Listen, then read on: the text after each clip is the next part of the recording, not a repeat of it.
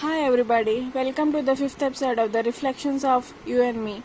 You may change your mental vibrations by an effort of will, in which direction of deliberately fixing the attention upon a more desirable state. Will directs the attention and the attention changes the vibration. Instead of criticizing others, be quiet. Instead of complaining others, make a suggestion.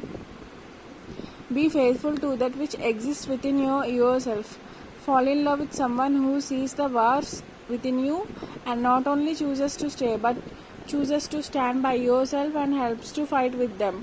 Quiet the mind and the soul will speak. Don't sacrifice your peace by not trying to point out someone's true colors. Lack of character will always reveal itself in the end. We are the creators of the reality. It is the totality of the existence, the identity of the one and into the one, within the one. As your vibration rises, the forces will come to work against you. They, are afraid of your power. Your spiritual awakening scares the sleepers. Your visions will become clear only when you look inside of your heart. Thoughts fueled by feelings become becomes the magnet of manifestation.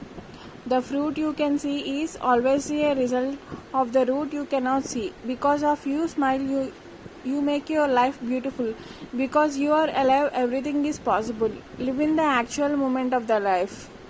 We are caught inside a mystery wheeled in a enigma locked inside a riddle. Thank you guys. See you on the next episode of the reflections of you and me